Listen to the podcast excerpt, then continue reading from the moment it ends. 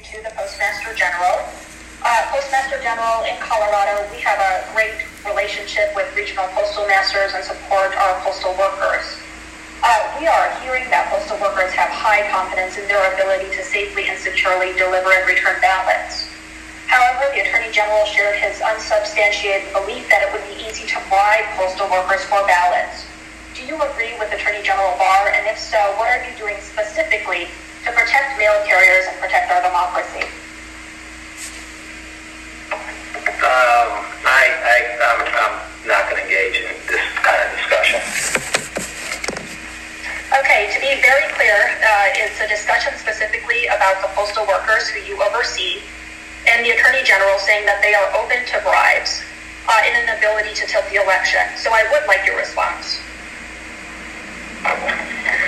As I testified in Congress, I have full confidence in the postal employees to fulfill their obligations during the um, uh, during the election process, and I didn't take the bait then, and I won't take it now. Uh, to be very clear, Mr. Postmaster General, it's not me who is giving the bait, it's the Attorney General. Uh, and the Attorney General obviously is in a very important position in the United States.